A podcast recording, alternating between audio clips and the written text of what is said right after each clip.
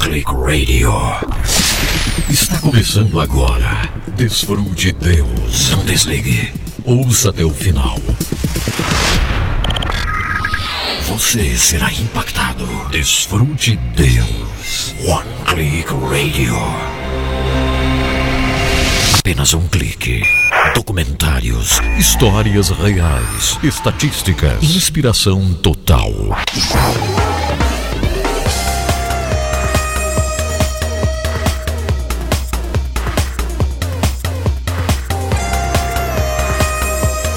Graças a Deus, aqui estamos nós, começando o programa Desfrute Deus ao vivo. Ah, mas que bênção podermos estar juntos a partir de agora. Vamos ter aqui uma experiência maravilhosa, né? De orarmos juntos, de lermos a palavra, de sermos abençoados, de nos inspirarmos juntos. É uma bênção grandiosíssima esta. Programa no ar, ao vivo, estava aqui organizando tudo. Recebi uma mensagem da Fabiana agora mesmo e ela disse que hoje não vai poder nos ajudar aqui, justificando, né? A Fabiana nos ajuda lá à distância, ela... mesmo estando distante, né? Ela cumpre uma missão de nos ajudar aqui, secretariando o programa e enfim, nos ajudando tanto. Mas hoje ela está na estrada, está em viagem. Eu falei aqui até com o microfone aberto antes. Espero que vocês tenham ouvido direitinho, né? Eu coloquei aqui com o microfone aberto. Estava em testes aqui. Mas não tem problema, é uma coisa boa nós termos esta comunhão assim. Fabiana, eu creio que ela esteja ouvindo o programa. Muito obrigado por ser uma bênção, né? Por nos ajudar tanto aqui, cumprindo a missão, sabe? Isso é muito importante. É algo realmente tão bom quando a gente pode contar com pessoas que ajudam. Bem-vindo aí onde você estiver agora. Me diga onde você está. Mande uma mensagem através do aplicativo H11 Play, se você está ouvindo pelo H11 Play. Ou então através do Facebook ou YouTube também. Nós estamos também através do YouTube, né? Exatamente, também estamos através do YouTube, ao vivo. Que bênção gloriosa estarmos aqui, gente. Estou muito contente de estar de volta. Nós tivemos muito trabalho nos últimos dias, né? Tudo indica, minha gente, que nós vamos ter um momento muito especial no próximo ano de Billion Soul Harvest, 1 bilhão de almas nos próximos 10 anos, um evento aqui no Brasil. E eu estou sendo encarregado de começar a ver isto. Então foi uma semana, dias aí na semana passada, de muito trabalho. E vocês sabem, eu já tenho falado, às vezes não dá para estar ao vivo aqui, porque a gente precisa ir cumprindo essa tarefa, né? Uma tarefa missionária. Então é bastante coisa. Hoje mesmo, atenção a você que está acompanhando o nosso trabalho, né? Você que tem prazer em nos ajudar. Hoje é um dia importante porque nós vamos efetuar transferências para nossos queridos lá em Mutare, no Zimbábue. E eu preciso fazer isso, sabe? Eu preciso correr porque eles estão vivendo um momento lá bem, bem difícil mesmo.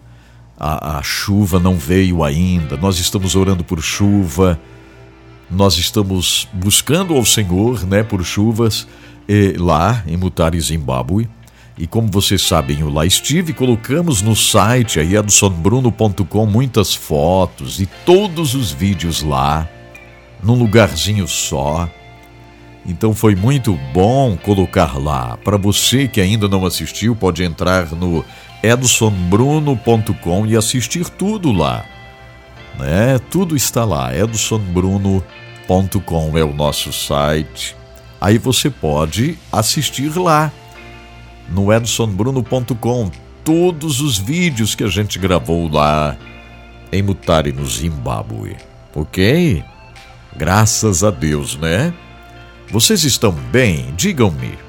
Estão gostando aqui do estúdio? Tem uma coisinha diferente. Eu tirei esta foto deste farol aqui, ó. Eu tirei esta foto. Exatamente, ó. Quem está assistindo, está vendo. Quem só está ouvindo pela rádio, né? É um farol que existe aqui em Navegantes. O outro lado é Itajaí, ó. Ó, lá está a cidade de Itajaí, Santa Catarina, né? No outro lado, Itajaí, outro lado do rio Itajaí. Aqui está este farol. Eu fui lá no entardecer, tirei esta foto para que ela possa estar aqui no estúdio, para que ela pudesse estar aqui no estúdio. Porque o Senhor tem falado comigo sobre isto, sobre esse assunto, né? Do farol. Nós somos um farol, levando a luz de Cristo através da palavra do Senhor. Então mudou um pouquinho o cenário aqui. Isso é muito legal. É verdade. Olha aí, ó, aí está este farol, que é na cidade de Navegantes, do outro lado é Itajaí, né? Um lugar muito bonito aqui, entrada e saída de navios e tal, no porto. Estamos aqui, estou bem pertinho aqui. Bem pertinho aqui.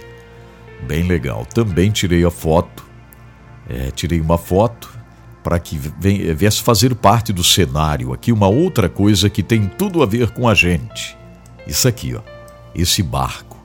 Isso aqui é uma foto que eu tirei e agora está aqui no estúdio também, fazendo parte aqui, né? Fazendo parte aqui, ó, do nosso cenário, esse barco. Um barco de pesca, né? Na localidade de São Miguel. Bem pertinho aqui também. Então, tem tudo a ver conosco. É a pesca, é a luz de Cristo. É ou não é? Verdade, né? Glórias a Deus. Que bom. Que bom poder compartilhar isso com vocês hoje. Eu mesmo fiz a foto, mandei fazer o quadro, tudo certinho, né? É, tudo bem certinho, bonitinho. Tá aí, ó. É, exatamente. Aqui está uma bandeira. Sabem qual é essa bandeira? Essa bandeira aqui, não? Papua Nova Guiné. Grande compromisso nosso com Papua Nova Guiné também, né? Essa bandeira aqui, ó. Grande compromisso nosso com Papua Nova Guiné. Está ali, ó.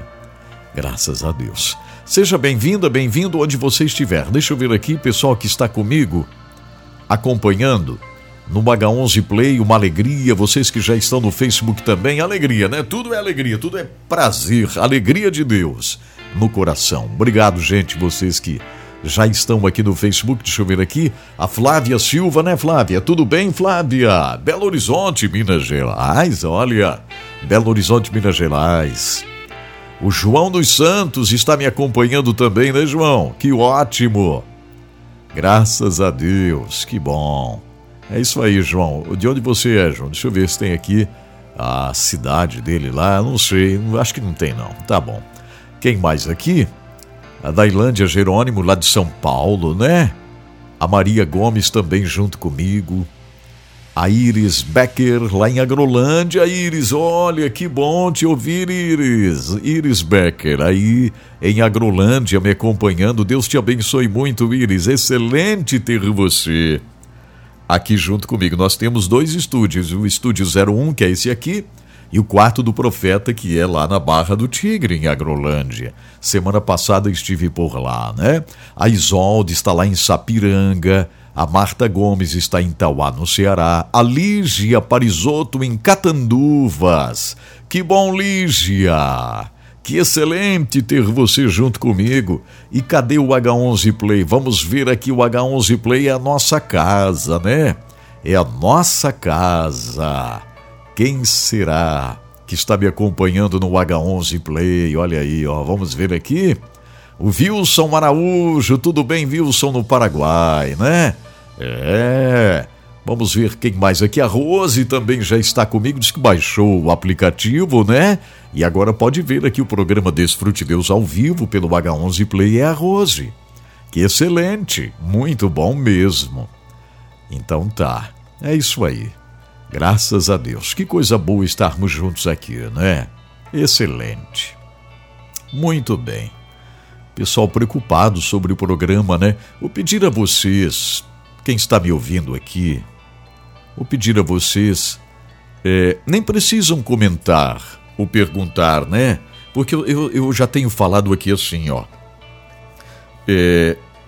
Tantos anos fazendo o rádio, gente, tantos anos, eu não faltei, olha, eu não sei se talvez faltei uma vez, mas pouquíssimas vezes eu faltei, trabalhando em rádios, apresentando programas, né? E o tempo foi passando e o Senhor me chamou para não trabalhar mais em rádio, mas sim fazer o meu programa desta forma.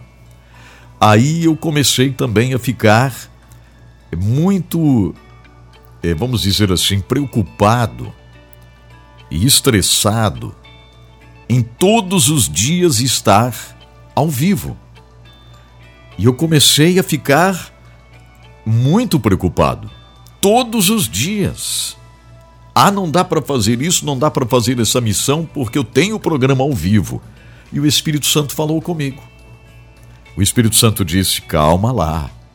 Você, agora, você faz o programa ao vivo, você faz o programa quando você puder fazer.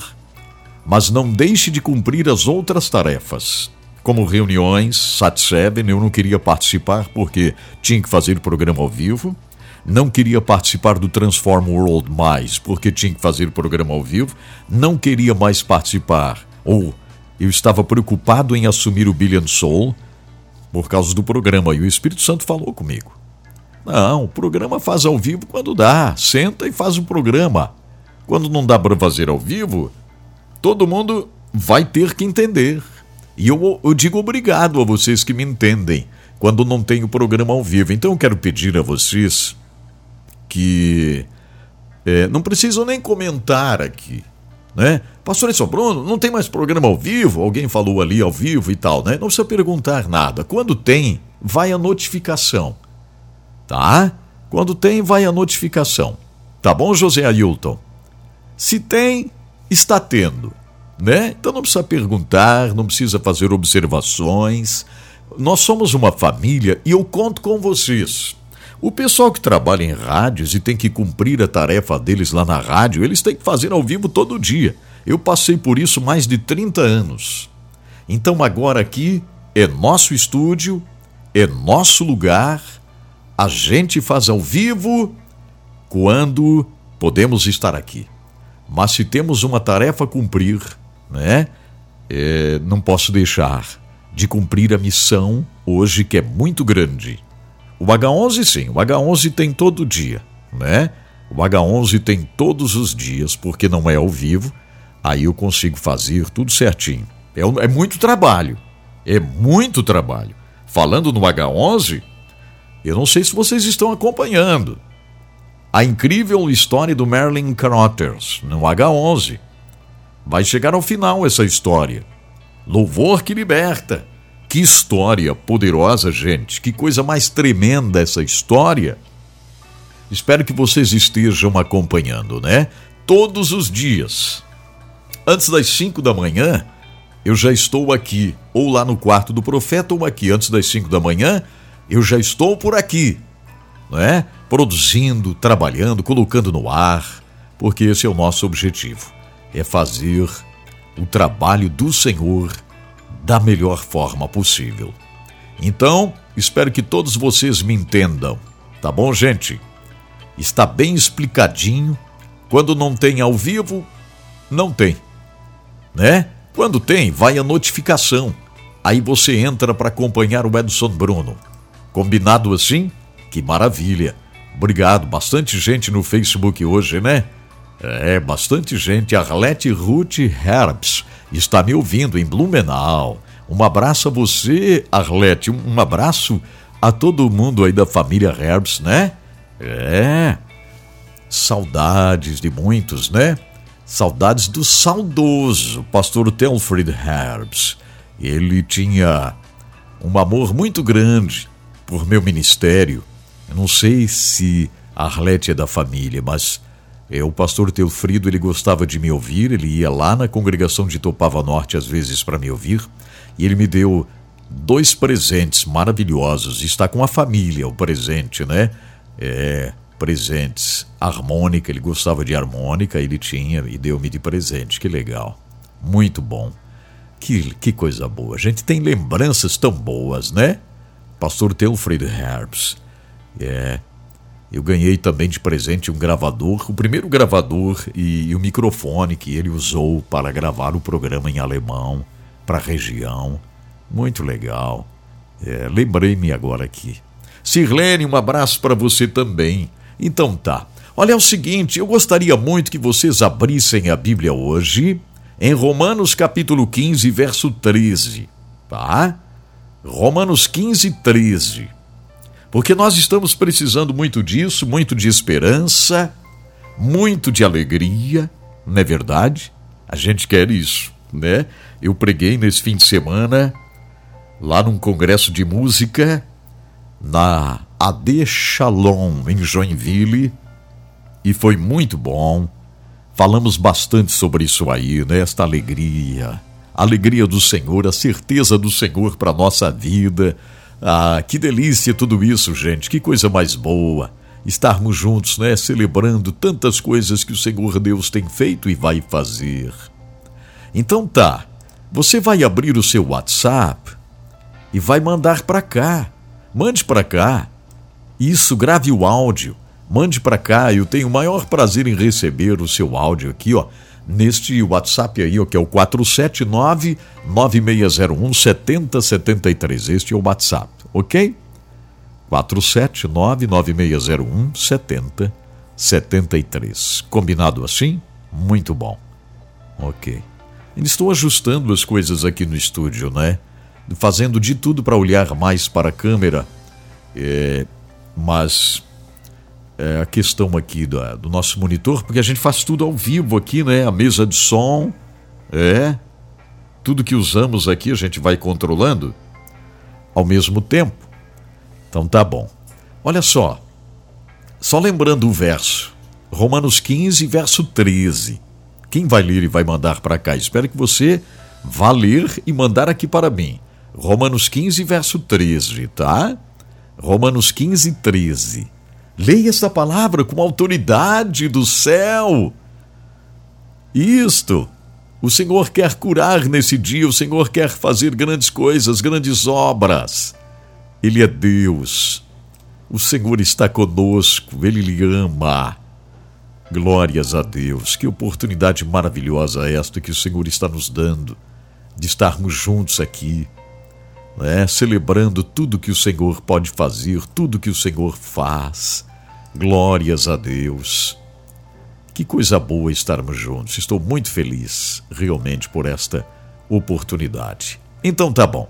Espero que você leia esta palavra, mande aqui para mim, através do WhatsApp, porque eu quero colocar a sua voz lendo esta palavra. Romanos 15, 13. Alô, pessoal do Facebook, pare um pouquinho, leia esta palavra grave no WhatsApp e mande para cá. O número do WhatsApp é esse aí, ó, 479-9601-7073. Esse é o número do WhatsApp. 479-9601-7073. Leia a palavra. Qual é a palavra de São Bruno? Romanos 15, verso 13. Mas por que isso, Edson Bruno? Ora, por quê? Porque a gente vai formando um ambiente de fé. O ambiente de fé cura. O ambiente de fé transforma. É ou não é? Sim, o ambiente de fé muda situações. Glórias a Deus. Obrigado, Senhor, por esse momento tão especial que nós vivemos aqui. Bendito seja o nome do Senhor. Deixa eu convidar agora a minha amiga Fernanda Lara. Ela vai cantar Magnífico Deus, isso mesmo, coração aberto aí, ó, vamos exaltando ao Senhor, juntos. Magnífico Deus, servimos ao poderoso Deus de Israel. Magnífico Deus. Fernanda Lara, a gaúcha de Canoas, Rio Grande do Sul. Linda voz da Fernanda Lara. Magnífico Deus. Entre lá no Instagram, siga Fernanda Lara e mande uma mensagem lá numa postagem dela dizendo assim, ó, eu ouvi você no Edson Bruno. Mande lá, ela vai ficar tão feliz. Ela veio 2 vezes já me visitar. A Fernanda Lara. Fernanda Lara. Procure aí no Instagram, siga a Fernanda Lara e escreva lá numa postagem. E me marque lá, ó. Ei, Fernanda Lara, acompanhei você do Desfrute Deus. Vamos dizer, Senhor, Tu és magnífico. Glórias a Deus.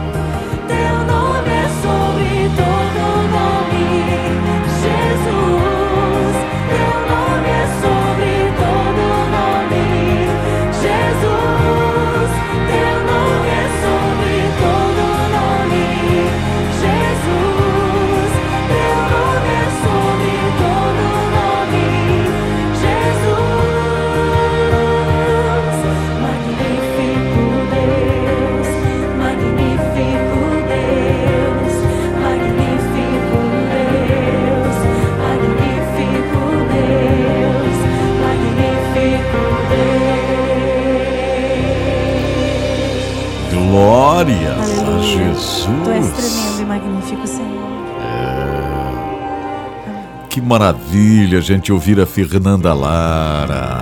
Magnífico Deus, que coisa boa. Não esqueça, siga, você que tem isso aí, né? Instagram, você que conhece bem esse negócio, rede social e tal, né? Para vocês que conhecem e usam, não é difícil, né? É facilzinho. Então, entre lá no Instagram da Fernanda Lara, né? Passe a segui-la e E vai ser uma surpresa para ela. Até parece que eu falei com ela. Não, faz muito tempo que eu não falo com a Fernanda Lara, mas vai ser uma surpresa para ela se você entrar lá, né, e curtir lá uma foto, alguma coisa que ela tem lá, e dizer, ó, ouvi você no Desfrute Deus com Edson Bruno. Me marque quando você comentar, porque isso é uma interligação, a gente está ajudando também as pessoas, né? Uma música linda desta aí merece estar mais e mais no Brasil afora, e isso aí. Outro dia estava pensando aqui, talvez 30 segundinhos para a gente fazer um comentário, e às vezes a gente comenta algo que entristece a pessoa, né? Entristece. Por que fazer isso? Não é verdade? Vamos comentar coisas boas, impulsionar, ajudar. É tão bom, gente. É, isso é uma coisa boa demais. Obrigado a vocês que estão lendo a palavra. Muitos estão lendo a palavra. Daqui a pouquinho nós já vamos ouvir a palavra, né? Vai ser muito bom ouvirmos você lendo a palavra. Agradecer aqueles que estão no YouTube. Um forte abraço aqui do Edson Bruno, a quem está me acompanhando no YouTube agora. Obrigado, Julieta Santana. Quem mais aqui? Obrigado, João Lauro, Merética. Grande companheiro, amigo, parceiro, o João Lauro, né, João Lauro? Que legal. Quem mais? No Facebook aqui temos um bom número também me acompanhando. Espero que vocês todos no Facebook estejam já inscritos no canal, né, do Edson Bruno no YouTube. Eu coloquei ontem, fiquei trabalhando aqui até mais tarde e coloquei na playlist no YouTube, lá no meu canal Edson Bruno no YouTube, tá? Edson Bruno no YouTube, coloquei na playlist a série Helena. Então, todos os episódios da história de Helena estão lá na playlist no YouTube, bem fácil de vocês acompanharem, bem facilzinho, tá? É só clicar na playlist ali no YouTube. E também a série O Intercessor, do primeiro ao último episódio, está lá no YouTube, na playlist, tá bom? Então, bem facilzinho você entrar no canal. É muito bom, é legal falar sobre isso, é muito bom. Viram aqui? Isso, essa é uma foto muito marcante. Quando eu estava anunciando para estas crianças que a energia elétrica estaria chegando lá na escola, em Mutare. Que bom compartilhar isso com vocês também. Que coisa boa. Já já vamos ouvir leituras aqui. Mas antes, eu quero dizer obrigado de todo o coração àqueles que nos ajudam, né? Exatamente, nós temos empresas que marcam presença aqui, que nos ajudam, nos impulsionam, né, para que possamos continuar fazendo esta obra sem parar. Então, obrigado de todo o coração à Livraria Evangélica Rema. Atenção, ó, se você vai dar um presente no final do ano aí, né, para um amigo, para a família e tal, não custa nada você procurar na Livraria Rema, sabe o quê? Um devocional. O devocional é um presente extraordinário, gente. É um presente que evangeliza, é um presente incrível mesmo. Então dê um devocional, né? Dê um devocional, porque o devocional é um ótimo presente. Você está evangelizando. Quem sabe você não tenha tido oportunidade esse ano de falar de Jesus, né? Para alguém que você sente que deveria falar, dê um devocional. O devocional vai fazer isso. Dê um devocional. Pode ser pelo site livrariarema.com.br, livrariarema.com.br, ok? Ou então na Rua 15 de Novembro, 623. Rua 15 de Novembro, 623. Esse é o endereço da Rema em Joinville, bem no centro. Tudo indica que vou passar lá hoje, vamos ver. Na Livraria Rema, uma grande bênção, graças a Deus pela Rema. Muito bem. Agradecendo também a Giassi Supermercados. Muito obrigado ao Giassi, que faz parte dessa história, né? Já há bastante tempo com a gente. Giassi Supermercados é uma rede de supermercados incrível. São lojas maravilhosas, duas grandes lojas em Joinville, uma na João Colim América, a outra na Inácio Bastos Bucarém. Tem linda loja Giassi em Itajaí, Santa Catarina, na Avenida Osvaldo Reis 839, na Fazendinha, em Itajaí. Tem o Giassi, sim, tem o Giassi. É, ali ó, em Itajaí, né, no Giassi está meu amigo Odair Bortoluzzi gerenciando. Ao chegar lá, pergunte pelo Odair, fale com ele. Agradeço o Odair, né, por estar conosco aqui no programa. Visite o Giassi de Itajaí, faça sua compra do dia, do mês, da semana, lá no Giassi. Todo dia, dia de oferta, viu gente? Todo dia tem oferta no Giassi. Todo dia. Isso mesmo. Terça-feira é o seguinte, ó. Terça-feira é o dia da padaria. Em todas as lojas tem as promoções na padaria, né? São salgados, doces, bolos deliciosos, pães, tudo em promoção, porque é dia da padaria. Todo dia é dia de oferta. Terça-feira é a padaria do Giassi. Quarta-feira é o dia da carne. No açougue do Giassi tem a carne de qualidade. Giassi tem frigorífico próprio, né? Então você vai poder ir no Giassi quarta-feira, aproveitar as promoções em todas as lojas Giassi. Jaraguá do Sul tem Giassi também, viu? Tem Giassi Supermercados em Jaraguá do Sul, na Rua Expedicionário Gumercindo da Silva, 311, no centro da cidade, né? Lá está o Maicon Figueiró gerenciando. Ó, quarta-feira já falei, né? É o dia da carne. Isso mesmo. Então tá bom. Atenção, gente, sempre pequenos preços e grandes amigos. Giassi Supermercados. Oh, que beleza estarmos juntos, glórias a Deus. Atenção, gente, daqui a pouquinho no Confins do Mundo até vou falar um pouquinho mais sobre isso. Está tendo a Copa do Mundo lá no Qatar. Eu estive 4 vezes no Qatar, viu, gente? 4 vezes no Qatar. Sabiam? Exatamente. Qatar é um lugar muito, muito quente. Quando o avião levanta voo lá em Doha, principal cidade do Qatar, levantou o voo, já vem o deserto. Aí você fica olhando lá embaixo, né, o deserto. Tem um amigo muito querido lá, um irmão da Índia, que é pastor em uma igreja no Qatar. Há uma relativa liberdade, né? E isso é muito importante. Mas nossos queridos às vezes passam dificuldades lá, viu?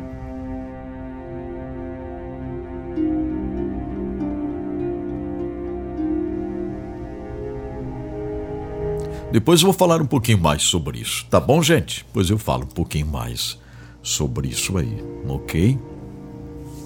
Muito bem. Orem também aí, porque quando eu estive lá no Zimbábue, né, lá em Mutare, um clima muito diferente do nosso, né, sem chuvas há 2 anos, e alimentação também bem precária, aí aquela fumaça, tem uma fumaça constante no ar, aquela fumaça porque o fogo, né, nas colinas, tem fogo nas montanhas. Pastor Zamani explicou para mim que pega fogo sozinho, assim, do nada, né? Aquele calor, de repente pega fogo naquela vegetação seca e aí vai queimando aquilo, fica uma fumaça o tempo todo. E eu fui acometido de uma espécie de resfriado, assim, né? Primeiro foi bem forte, depois foi melhorando e ainda eu estou com um resquício, assim, desse negócio. Mas vai passar. Orem aí, tá bom, gente? Não dá pra gente parar, né? Temos que continuar firme trabalhando. Então tá bom. Quem será que leu a palavra? Vamos aqui para a nossa viagem Brasil afora, né? Isso. Eu gosto muito aqui desse momento que a gente viaja pelo Brasil afora. Glórias a Deus. Que tal? Tudo certinho aqui para a gente ouvir leituras. Vamos ver quem vai fazer a primeira leitura, né? Glórias a Deus por você que responde. Os ouvintes aqui do programa respondem, isso é muito bom. Quem vai ler? Bom dia, pastor Edson. Bom dia, Desfrute Deus. Bom dia, na paz do Senhor. Amém. Que maravilha, que privilégio poder participar e desfrutar Deus nesta manhã linda e maravilhosa, né? Amém. Com todos os nossos amigos, ouvintes de estados diferentes, até de países distantes, né? Uhum. Estamos aqui desfrutando Deus. Também o H11 está maravilhoso, a história, né? Amém. De louvar, o louvor que liberta, né? Coisa maravilhosa, né? A palavra de Deus é fiel e verdadeira, né? E nós sabemos que verdadeiramente aquelas palavras frisadas por muitas vezes, né? Pelo nosso amado irmão e que está sendo colocado aqui, né? Que diz que as coisas que nos contribuem para os nossos bens, né? E para o nosso crescimento espiritual, para nós termos uma vida de fé, né? E agora a palavra de Deus aqui em Romanos, capítulo 15 e versículo 13 diz: Ora, o Deus de esperança vos encha de todo gozo e paz em crença, para que abundeis em esperança pela virtude do Espírito Santo. Palavra virtuosa, palavra que traz virtude, palavra que traz coragem e ânimo para os nossos corações. É verdade. Quem está falando é a irmã Rosinete, de Capivari de Baixo, Santa Catarina. Maravilha! Que bom, Rosinete, que bom você ler a palavra, né? Que coisa boa, graças a Deus. Eu tive que fazer uma viagem a Porto Alegre, né? Falei para vocês que eu precisava um documento para questão missionária, né? Eu tive que ir a Porto Alegre e eu passei nessa região aí de Santa Catarina, a região sul de Santa Catarina, né? E a gente vê as indicações lá para Capivari de Baixo. Deus te abençoe, Rosinete. Vamos combinar, né? Outra vez que passar por aí a gente chega.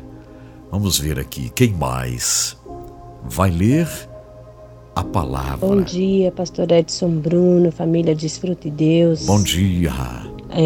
Que a graça e a paz do Senhor Jesus esteja no coração de cada um de vocês. Eu quero aqui ler, amém, em Romanos, no capítulo 15, o versículo 13, que diz assim: Aham. Que Deus, que nos dá essa esperança, encha vocês de alegria e de paz por meio da fé que vocês têm nele, amém, a fim de que a esperança de vocês aumente pelo poder do Espírito Santo.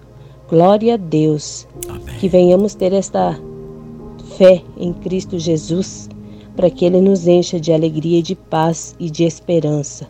Aqui quem fala é a Sônia Galeano, de Cascavel, Paraná. Deus abençoe. Sônia, que bênção, Sônia.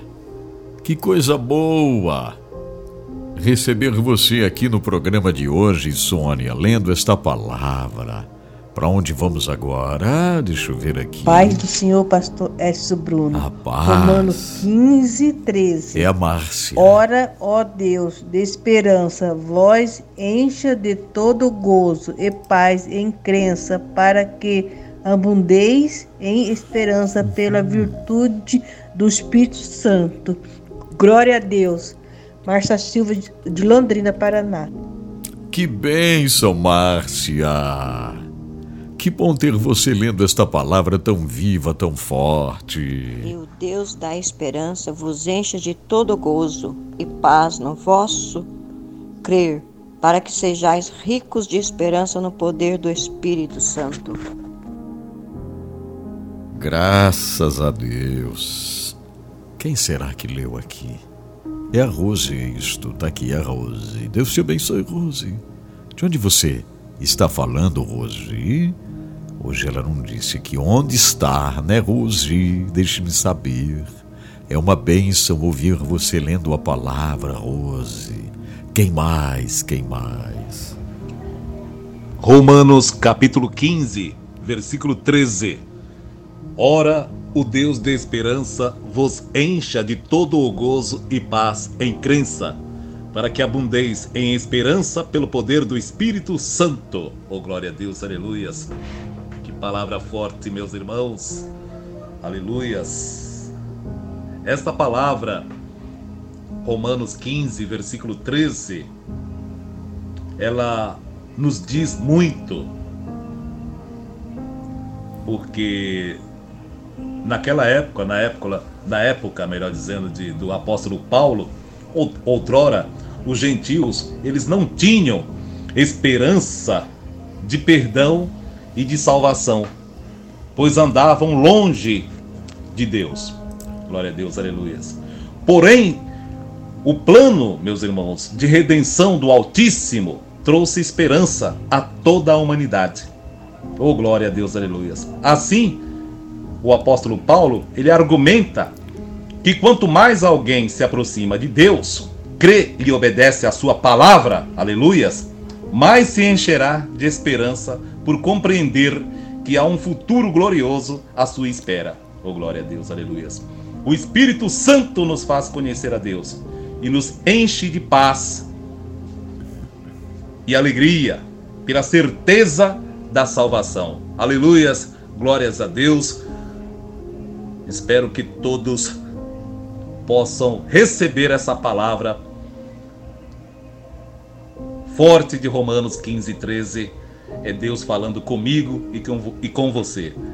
Em nome de Jesus. Amém e graças a Deus. Foi o Robert, né, Robert? Obrigado, Robert, por ler a palavra, por abrir o coração, né?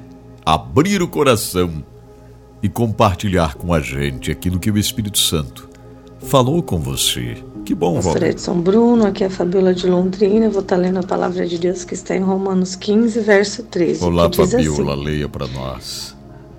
Que o Deus que nos dá esta esperança encha vocês de alegria e de paz por meio da fé que vocês têm nele, a fim de que a esperança de vocês aumente pelo poder do Espírito Santo. Glória a Deus por essa palavra de hoje, pastor Edson. Amém. Bruno, estamos com você. Que bom. Sempre orando pelo seu ministério, obrigado, pela sua casa. Deus, amém. Te abençoe, pastor Edson Bruno. Tenha um ótimo dia. Obrigado, Fabiola. Fabiola, deixa eu ver. É, Fabiola Manella, lendo esta palavra. Glórias a Jesus. Vamos para onde agora?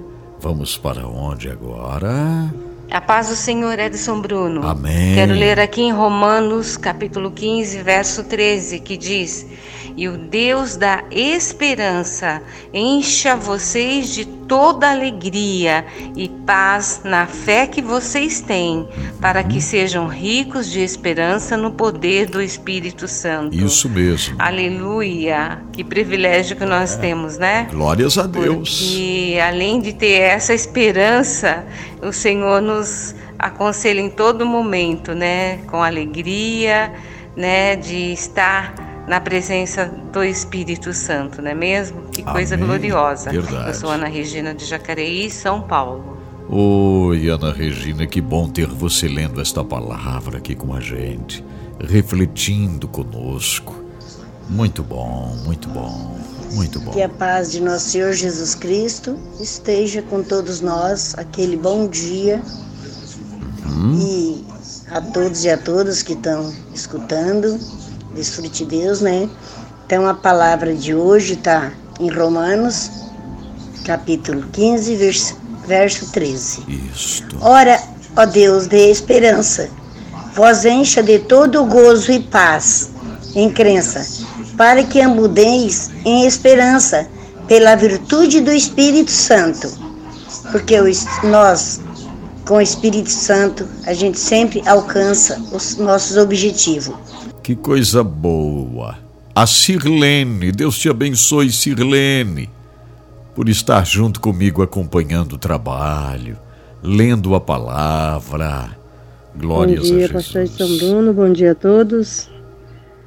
Graça e paz, aqui é a Mara de Blumenau. Vamos ler em Romanos capítulo 15 e o versículo 13, que diz assim: Que o Deus da esperança os encha de toda alegria e paz por sua confiança nele, para que vocês transbordem de esperança pelo poder do Espírito Santo. Amém. Aleluia, palavra maravilhosa. Amém. Fique com Deus. Obrigado.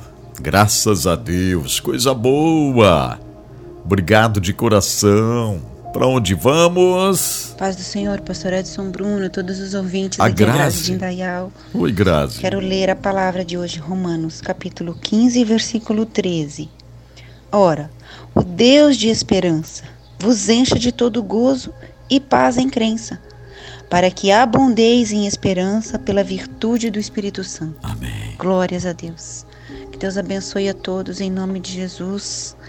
Que a graça, a virtude, a esperança e o poder do Espírito Santo estejam sobre todos nós. Amém. Grazi!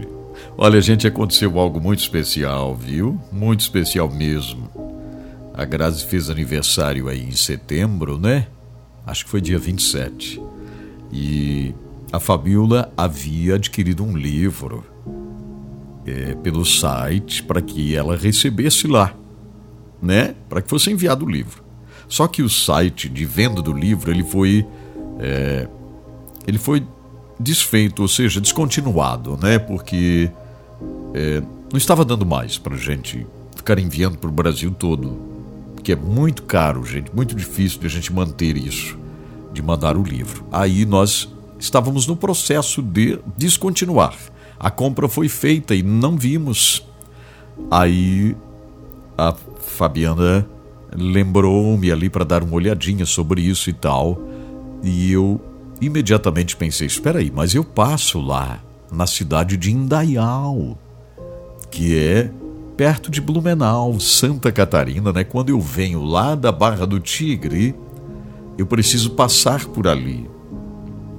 Aí eu disse, então vamos fazer assim, eu vou levar pessoalmente esse livro para a Grazi.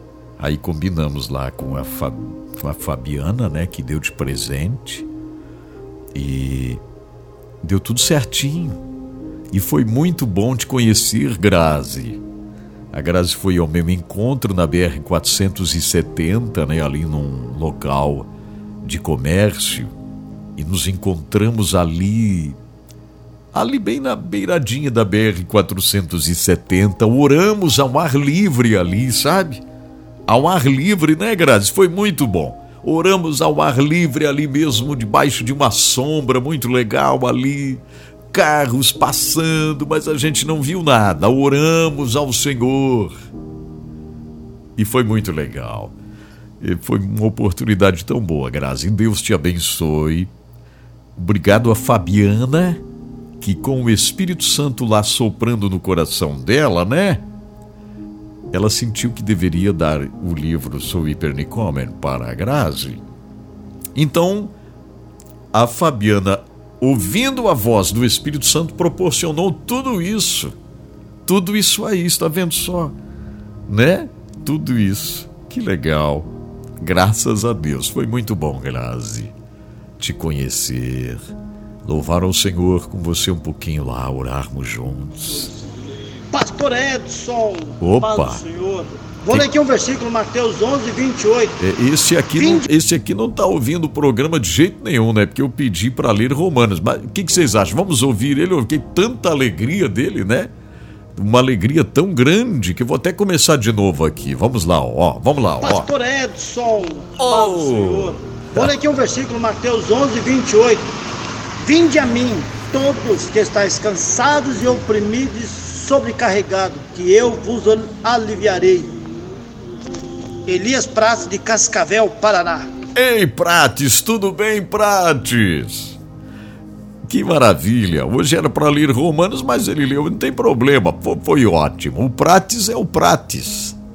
Prates Lubrificantes, onde é isso? Cascavel, Paraná, é? Olha, que legal, Prates. É, Prates Lubrificantes, olha aí, ó. Prates Lubrificantes, seu veículo em boas mãos. Que beleza, Prates. Um abraço. Deus te abençoe muito. Que legal. Graças a Deus, né? Ouvimos todos que mandaram aqui a mensagem. Será que ouvimos? Então tá. Foi bom demais você ler esta palavra, porque é uma palavra muito forte esta, aqui de Romanos 15:13, né? É tremendo, tremendo demais, sabe? Ah, isso aqui, gente, é incrível, é incrível, é incrível. Né? É incrível. O que o Prates falou aqui? Valeu, meu querido, desculpa, estava atendendo, não vi onde era para ler. Não tem problema não, Prates, deu tudo certinho, Prates. Deu tudo certinho, Prates. Deus te abençoe aí, tá? Isso, foi muito bom te ouvir. Você nos alegrou. Ele nos alegrou, não foi não? Nos alegrou, né? Que legal. Então é o seguinte, gente. Nós vamos... Ah, sim, ainda quero falar um pouquinho sobre esse verso. Porque se Deus está com toda a esperança, né? Porque se Ele é o Deus da esperança... Você viu como começa esse texto? Ora, o Deus da esperança, né? O Deus de esperança. Se Deus tem toda a esperança, como Ele não vai ter possibilidades de compartilhar esperança conosco? A esperança, então, nos tranquiliza. A esperança, então, faz o nosso coração transbordar de paz, de crença, para que a gente esteja transbordando. Assim finaliza esse verso, para que vocês abundejem em esperança pela virtude do Espírito Santo. E coisa linda isso aqui, gente. Graças a Deus por esta oportunidade. Se você está vivendo um momento aí, ó, sem esperança, né? Sem esperança, sem alegria no coração, espero que o Senhor de verdade manifeste o seu poder, a sua alegria aí na sua vida, que você esteja cheio do poder do Espírito Santo de Deus. Que tudo vá muito bem na sua caminhada. Graças a Deus. Vamos fazer o seguinte. Eu vou agradecer aqui, de coração, a AWK Indústria de Máquinas. Depois eu vou fazer a tradução de uma música. Primeiro eu agradeço aqui a AWK Indústria de Máquinas, fornecendo soluções tecnológicas, inovando indústrias. A AWK faz a fabricação de máquinas para a serragem da madeira, né? A madeira de reflorestamento. Então a AWK faz a produção dessas máquinas com alta tecnologia, robustez e qualidade. Se você trabalha com a serragem de madeira, você vai falar com a AWK, vai procurar conhecer as máquinas que a AWK produz. Se você trabalha para um porto aqui no Brasil, né? Ou até fora do Brasil, fale com a AWK para fabricação de funis metálicos, para recebimento de fertilizantes, outros produtos a granel que são descarregados em navios, as gruas, as garras de descarga, né? Os grabs, as conchas metálicas, tudo isso a AWK faz a produção. O site é awk.ind.br, awk.ind de indústria, né? IND, awk.ind.br. O WhatsApp da AWK é 479-9977-0948, 479-9977-0948. Obrigado de coração, Alexandre, Neia. Vocês são bênçãos na nossa vida. Obrigado de coração também a Diluca Comércio, que faz a distribuição de matéria-prima em pequena ou grande quantidade, né? A Diluca Comércio, que faz a distribuição de matéria-prima para a construção civil, indústria, cosméticos, agropecuária, manipulação de medicamentos, setor alimentício, estética, saúde. Então vamos lá, se você precisa do carboximetilcelulose, glicerina vegetal SP kosher, dolomita, cremor de tártaro, você precisa de estearatos, você precisa óxido de magnésio, você precisa propilenoglicol SP, álcool de cereais, talco, lactose, não é verdade?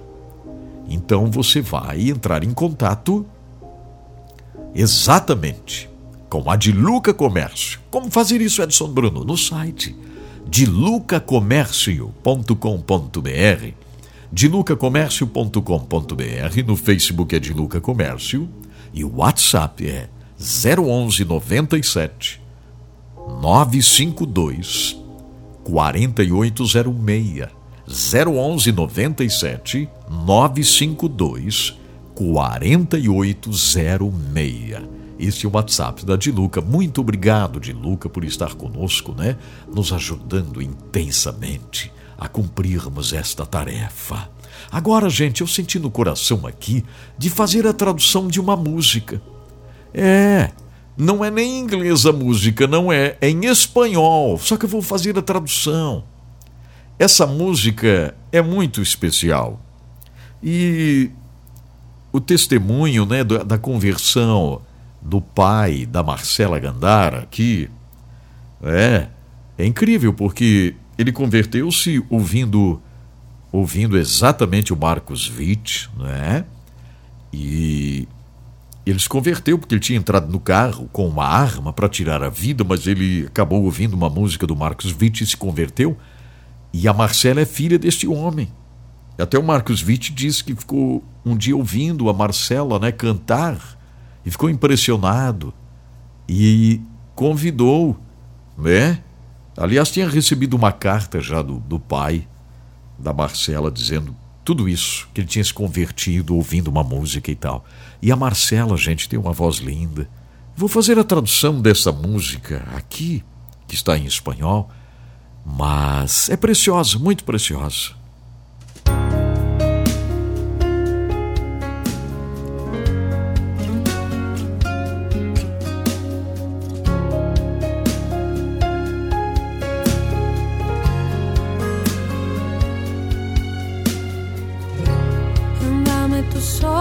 Dá-me teus olhos, quero ver. Dá-me tuas palavras, quero falar. Dá-me tua semelhança.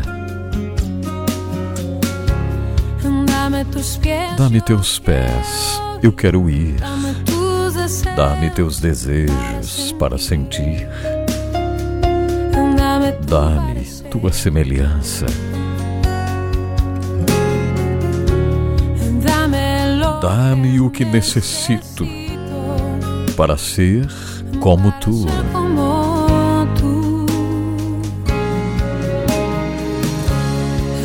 Dá-me tua voz, dá-me teu alento, toma meu tempo, é para ti.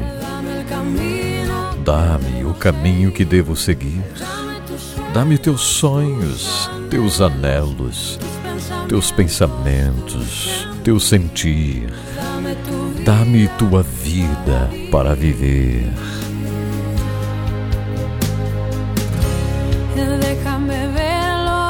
Deixa-me ver o que tu vês. Dá-me tua graça, teu poder. Dá-me teu coração, Senhor. Deixa-me ver em teu interior, para ser mudado por teu amor. Dá-me teu coração. Dá-me o que necessito para ser como tu.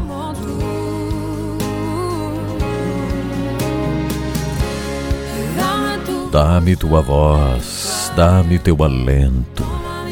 Toma meu tempo, é para ti. Dá-me o caminho que devo seguir. Dá-me teus sonhos, teus anelos, teus pensamentos, teu sentir. Dá-me tua vida para viver, Senhor.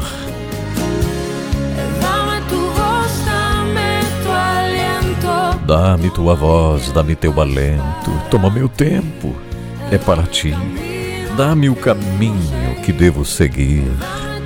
Dá-me teus sonhos, teus anelos, teus pensamentos, teu sentir. Dá-me tua vida para viver, Senhor.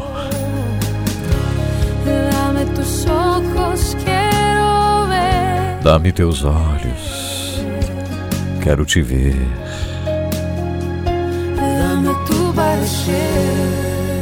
Dá-me tua semelhança.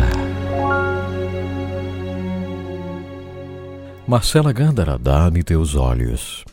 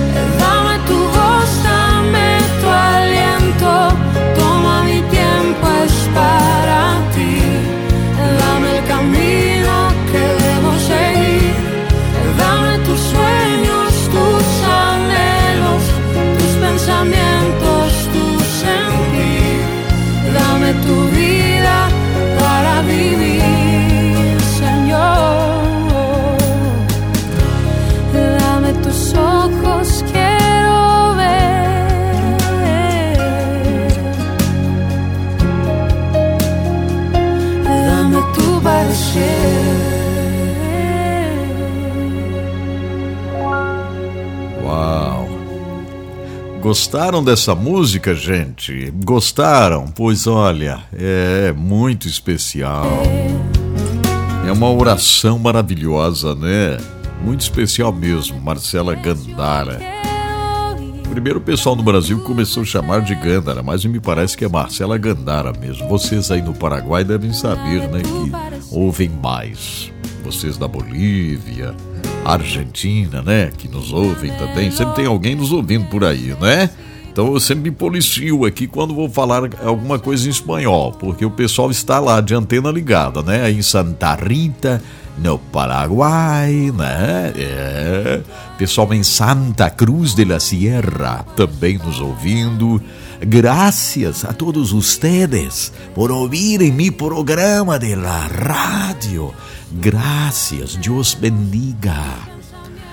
Vocês são tão especiais. Graças.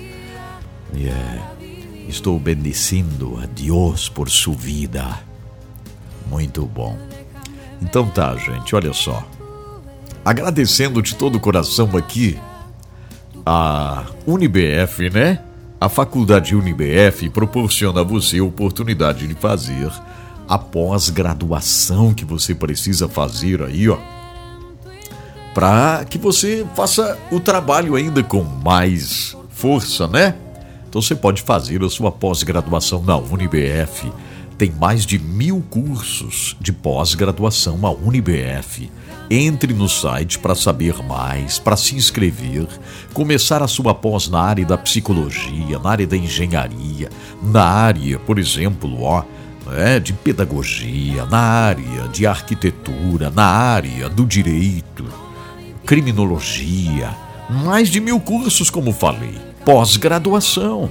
Você vai receber o seu diploma, seu certificado reconhecido pelo MEC, porque a UNIBF é reconhecida pelo MEC, e vai ser uma grande bênção. Então, entre no site unibf.com.br, UNIB de Brasil, F de faculdade, unibf.com.br, ok?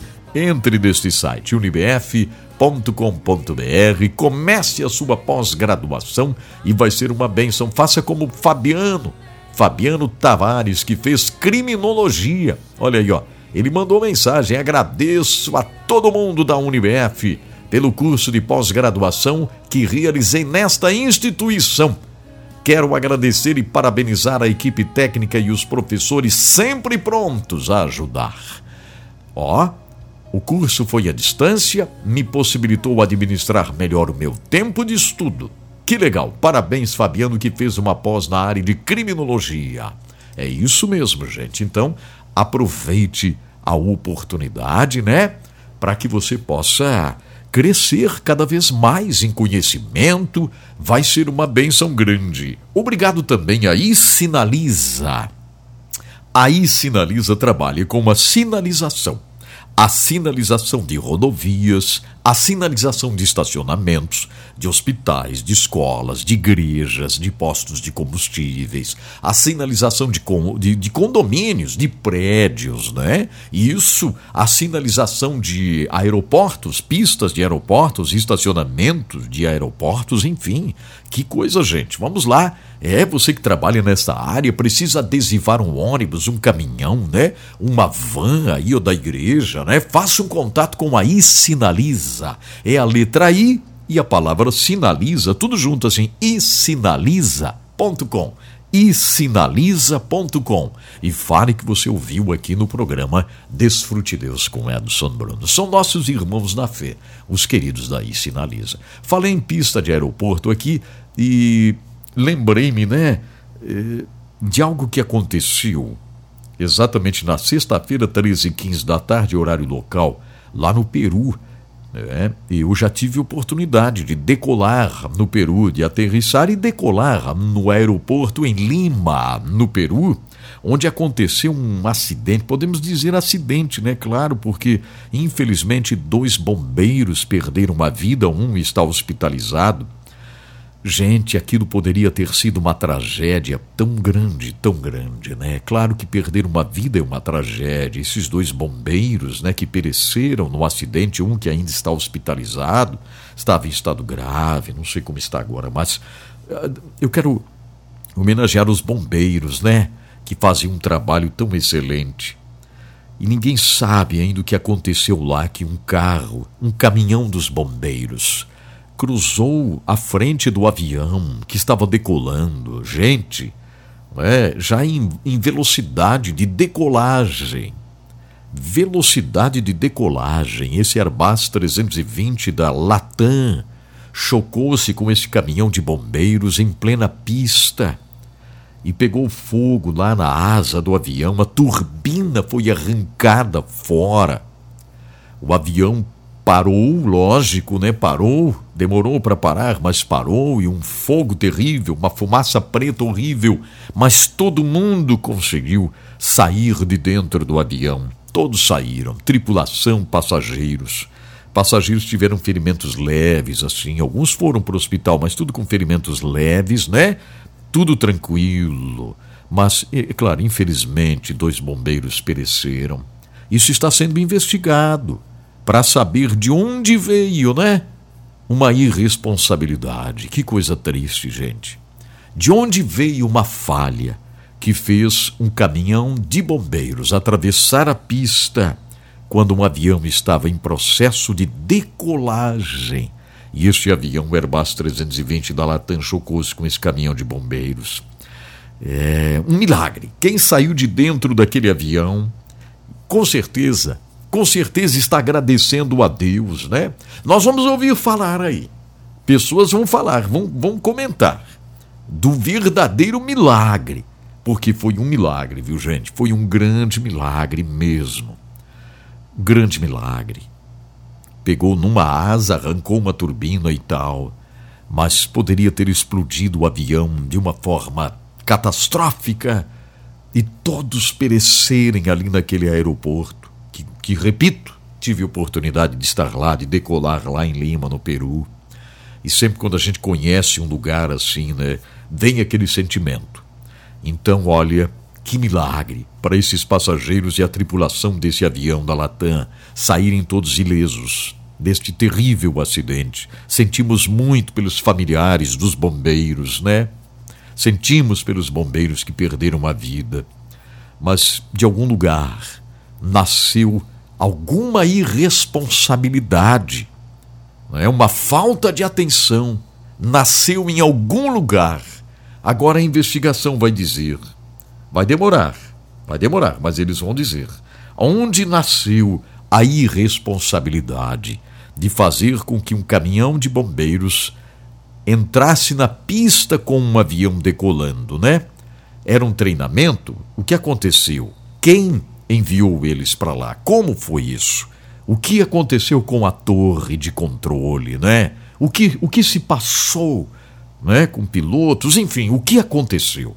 Então a investigação vai ser muito importante, mas o que eu quero sublinhar aqui é o grande milagre que todo mundo que estava dentro desse avião, né, com certeza eles reconhecem isso, com certeza absoluta reconhecem este grande milagre, essa é a verdade. Vamos fazer o seguinte, ó, tem Confins do Mundo agora, isto.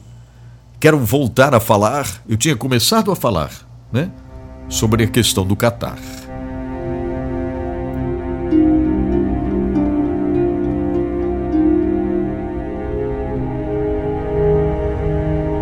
Muito bem, Copa do Mundo está acontecendo lá no Qatar e o próprio Qatar, gente, ele figura na listagem de países que mais perseguem cristãos, viu? Vocês sabiam disso?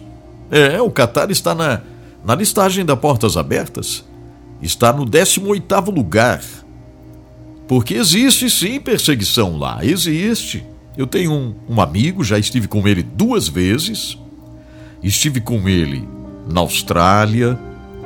Estive com esse amigo lá na Etiópia. Nós estivemos juntos, não agora, quando estive na Etiópia, mas há 3 anos ou 4 anos atrás estive na Etiópia e ele esteve lá junto, e é um querido irmão da Índia que já vive no Qatar há muitos anos e ele tem uma igreja maravilhosa no Qatar, só que é o seguinte, não pode evangelizar,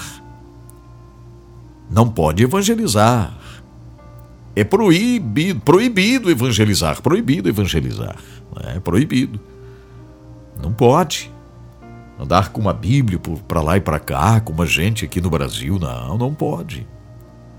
Então é classificado como um país que persegue cristãos. Então quando você estiver aí ouvindo sobre o Qatar, né, na Copa do Mundo e tal, saiba que não há uma liberdade para nossos irmãos lá, como nós temos aqui. Não é possível fazer grandes ações evangelísticas como a gente faz aqui, não. Eu mesmo estive no Qatar já. Já estive no Qatar, né? Já estendi as minhas mãos orando por aquele país que agora recebe o mundo inteiro lá. Ações de evangelismo, de alguma forma, com certeza estão sendo realizadas com muito cuidado. Lá no Qatar. Então, gente, lembre-se de interceder pelo Qatar. ok? Lembre-se de interceder.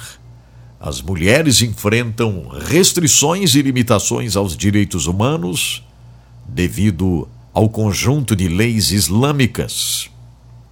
Elas sofrem várias restrições, as mulheres, lá no Qatar. É bem séria a questão, então me interceda pelo Qatar, que você vai ouvir falar muito, né, durante esta Copa do Mundo. Por que estou falando isso? É porque é nossa responsabilidade, né? A intercessão é nossa responsabilidade. Ó meu Deus, olha, Senhor, para o Qatar, este país que está recebendo lá, Senhor, a Copa do Mundo. Ajuda, Senhor, líderes que estão lá. Muitos irmãos da Índia estão lá e têm suas igrejas te servindo, mas não podem fazer ações de evangelismo. Senhor, muda essa história lá no Qatar, que possam fazer ações de evangelismo, pregar a palavra com liberdade, Pai, em nome de Jesus. Amém. É bom, né, a gente lembrar daqueles que não têm a liberdade que a gente tem aqui. Muito bem, eu vou abrir o arquivo aqui, tem certos detalhes da vida. Sempre são histórias vibrantes, né? Histórias que falam com a gente. Eu quero agradecer à Faculdade Alpex, que nos presenteia com os testemunhos, com as histórias reais. Obrigado, Faculdade Alpex. A Faculdade Alpex oferece para você de Joinville, você de Araquari, você de Itajaí, você que é de São Francisco do Sul. Você tem a oportunidade de se inscrever na Faculdade Alpex Uniacelv e fazer o seu curso superior. Fazer o curso em enfermagem, fazer o curso em administração. Você pode fazer o seu curso em educação física. Vai ser super especial. O curso superior em gestão financeira, segurança no trabalho, nutrição, biomedicina. São muitos cursos para você fazer. Talvez você tenha o sonho de fazer enfermagem, tenha o sonho de fazer um outro curso superior, parou de estudar, acha que não dá mais. Dá sim, faça um contato com a Alpex. O site é alpex.com.br, alpex.com.br. O telefone da Alpex é 3025-5077. Esse anúncio é só para você da região Joinville, Araquari, São Francisco do Sul e Itajaí, tá? Então ligue no 3025-5077, comece o seu curso superior, vai ser uma grande bênção. Daqui a pouco você já vai estar se formando e definitivamente será uma grande bênção, eu tenho certeza absoluta. É bem isso mesmo, tenho certeza absoluta. Olha, gente, sempre que tem oportunidade de abrir o arquivo e colocar esse testemunho no ar, eu gosto muito. E aqui está, ó, esse vibrante testemunho para nós hoje, aqui mesmo, ó.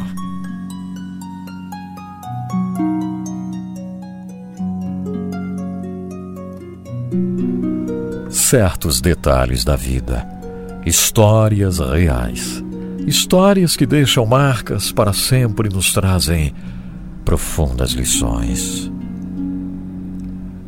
Milagres acontecem. Os dentes da víbora cravados no pé do menino Mark largavam um mortífero fio de veneno. Ele não tinha hipótese de conseguir ajuda sozinho. Vamos à história de hoje. O menino, a cobra e o anjo.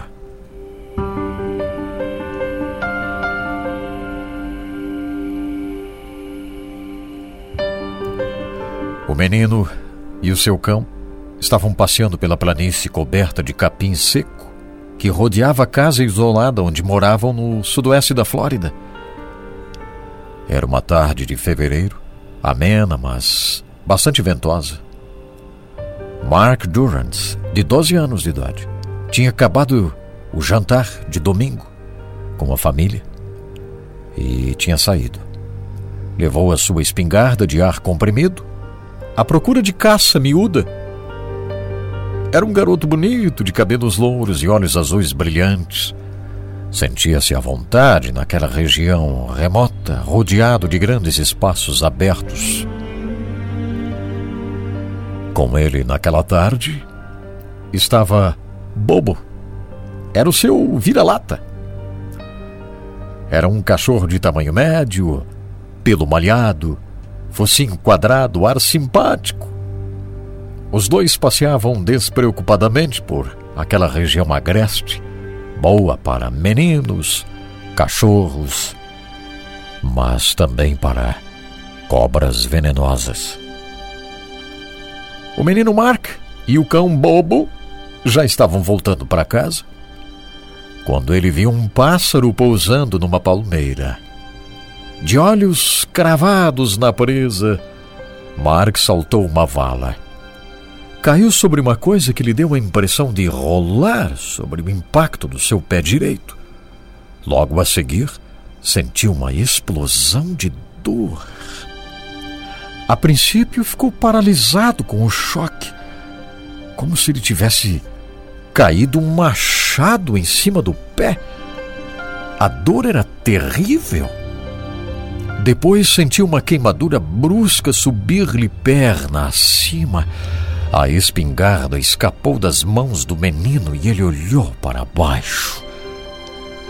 A cabeça de uma cascavel estava como que colada ao seu pé. A mandíbula, poderosamente musculada, se havia cerrado em torno do peito do pé do menino Mark num amplexo feroz. Os dentes haviam furado o couro do sapato e ficado cravados mesmo à frente do osso do tornozelo. Louco de dor, o menino ficou olhando para aquela cobra que parecia roer lenta e deliberadamente o seu pé. Foi então que reparou no cão que rosnava alto, tentando abocanhar a cobra. Bobo, o cão, não parava de investir e de dar dentadas umas 10 ou 15 vezes, mas a cobra não largava o pé de Mark. Então o cachorro atacou com mais violência, despedaçando a cabeça da víbora, e o sangue do menino jorrou. No mesmo instante, Mark sentiu a serpente desprender-se. Sacudiu a perna e a cobra deslizou para o meio do mato. Estavam a uns 140 metros de casa. A brisa que sussurrava por entre as folhas das palmeiras abafaria quaisquer gritos de socorro. E Mark sabia que, se não recebesse socorro imediato, morreria. Eu não posso entrar em pânico. Não posso entrar em pânico, pensou Mark. Os pais tinham-lhe ensinado que quanto mais depressa correr o sangue de uma pessoa, mais depressa o veneno da cobra chega ao coração. Percebeu então que já não conseguia se mexer sequer. Afinal de contas, era uma cascavel que o tinha picado. A dor era excruciante. Sentia-se cada vez mais fraco e estava perdendo a visão.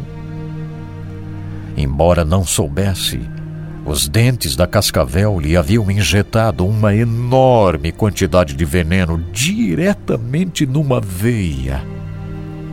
O veneno estava se espalhando rapidamente por seu corpo, lançando sucessivos ataques contra o seu aparelho respiratório e o mecanismo de coagulação sanguínea. Seria preciso um milagre para que ele conseguisse percorrer 140 metros naquele terreno acidentado e depois pudesse subir os degraus até a porta de casa para receber socorro de seu pai.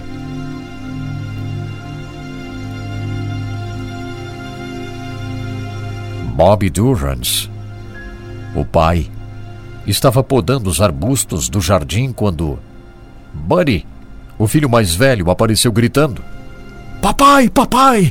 Mark foi mordido por uma cobra!" Homem forte, musculoso, que tinha trabalhado em vários campos de petróleo, Bob correu para dentro de casa e foi encontrar o menino Mark inconsciente no chão da sala, com Debbie, a mãe, ao lado do menino em desespero já. O menino cheirava ao odor almiscarado que os Durant já haviam notado quando seus animais eram atacados por cascavéis. Agora o seu filho, ali, caído, também transpirava esse mesmo cheiro terrível. As únicas palavras que o menino Mark havia proferido, calma e serenamente, quando entrou dentro de casa, foi: fui mordido por uma cascavel. Depois ele caiu inconsciente no chão, com o corpo retorcendo-se em violentas convulsões. Debbie, a mãe, descalçou Mark e pôs a descoberto uma enorme inchação avermelhada no pé direito. Não tendo telefone à época, Debbie e Bob sabiam que tinham de pegar o carro para conseguir socorro. Apertaram um torniquete na perna de Mark e depois, com o filho nos braços, o pai correu para sua picape e voaram para o posto médico, que ficava a 27 quilômetros de distância. Mark estava completamente inerte, disse a mãe para o pai. Ele estava inerte, o nosso filho estava inerte. Debbie falou mais tarde: eu ia com o nosso filho aninhado nos meus braços, com seu nariz o tempo todo encostado no meu pescoço. A respiração de meu filho estava ficando cada vez mais fraca. Tudo indicava que eu ia perder o meu filho. A única coisa que eu podia fazer era orar. E ali eu orei: Deus, salva o meu filho. Mas eu não sabia que ele já tinha feito algo. Indo buscar a própria infância, as palavras que a mãe prometera lhe haveriam de dar sempre coragem, a mãe foi repetindo durante todo o trajeto dentro da picape: ainda que eu caminhe por um vale tenebroso, nenhum mal eu temerei, porque estás junto a mim. O pai, Bob, dirigia rápido, ultrapassando outros carros numa corrida pela vida do filho. A menos de 2 quilômetros da clínica, a picape começou a falhar. O indicador mostrava que o motor estava esquentando demais. O veículo acabou por parar bem no meio da estrada. O pai saltou e pôs-se a agitar freneticamente os braços. Os outros carros desviavam-se e não paravam. Aí ele correu para a picape. Tirou Mark dos braços da mãe. Com o menino nos braços, ele foi para o meio da estrada e segurou no ar o corpo inerte de seu filho, quase sufocado, usando o filho como uma bandeira. Um carro freou ruidosamente. O motorista, um trabalhador rural haitiano, não falava inglês, mas percebeu tudo. Mandou Debbie entrar no carro dele com o filho inconsciente e, seguindo as indicações dela, levou-os à clínica. O pessoal médico tentou estabilizar o estado do menino, mas eles não estavam equipados para darem os cuidados de que ele precisava. A situação era desesperadora. Colocaram-lhe soro, iniciaram a respiração artificial e mandaram o menino de ambulância para o hospital mais próximo, a 16 quilômetros de distância, na cidade de Naples, na Flórida. O Dr. Michael Nikon, cirurgião, estava em casa, lavando seu barco, quando recebeu o chamado com urgência. Seguiu a grande velocidade para a sala de urgências do hospital e já estava lá à espera quando a ambulância chegou. Nas 8 horas que se seguiram, uma equipe de 4 médicos e um batalhão de enfermeiras não abandonaram Mark por um instante sequer. Todo o aparelho cardiovascular do menino estava à beira do colapso, conta o Dr. Nikon. E de repente seus rins pararam de funcionar. O veneno não deixava o sangue coagular, provocando hemorragias internas. Tudo isso foi agravado com a parada do aparelho respiratório. Durante as primeiras 12 a 14 horas, a única coisa que aquele garoto tinha funcionando em condições era o coração. E mesmo este sob um esforço tremendo, diz o Dr. Nikon. Todo o corpo do menino Mark estava afetado pelo veneno que, em doses tão elevadas, tem um efeito tóxico imediato, tanto no sangue como nos tecidos celulares. As células são destruídas. Os médicos ministraram-lhe várias doses de antídoto, um soro derivado do sangue de cavalos injetados como veneno de cobra. Em geral, em casos tão graves como este, ou começa a haver melhoras ao fim de 2 horas, ou então a batalha está perdida, diz o Dr. Nikon. No caso do menino Mark, não foi assim. Ele estava tão mal, ao fim de 8 horas, como quando tinha entrado no hospital. Parecia não haver esperança. Na segunda-feira de manhã, seu estado começou a estabilizar-se. A pressão arterial melhorou levemente. Apareceram sinais de atividade renal. Mas o menino continuava em coma. Para a mãe, Debbie, e o pai Bob, o pormenor mais assustador era o sangue que escorria sem parar dos ouvidos, dos olhos e da boca do filho.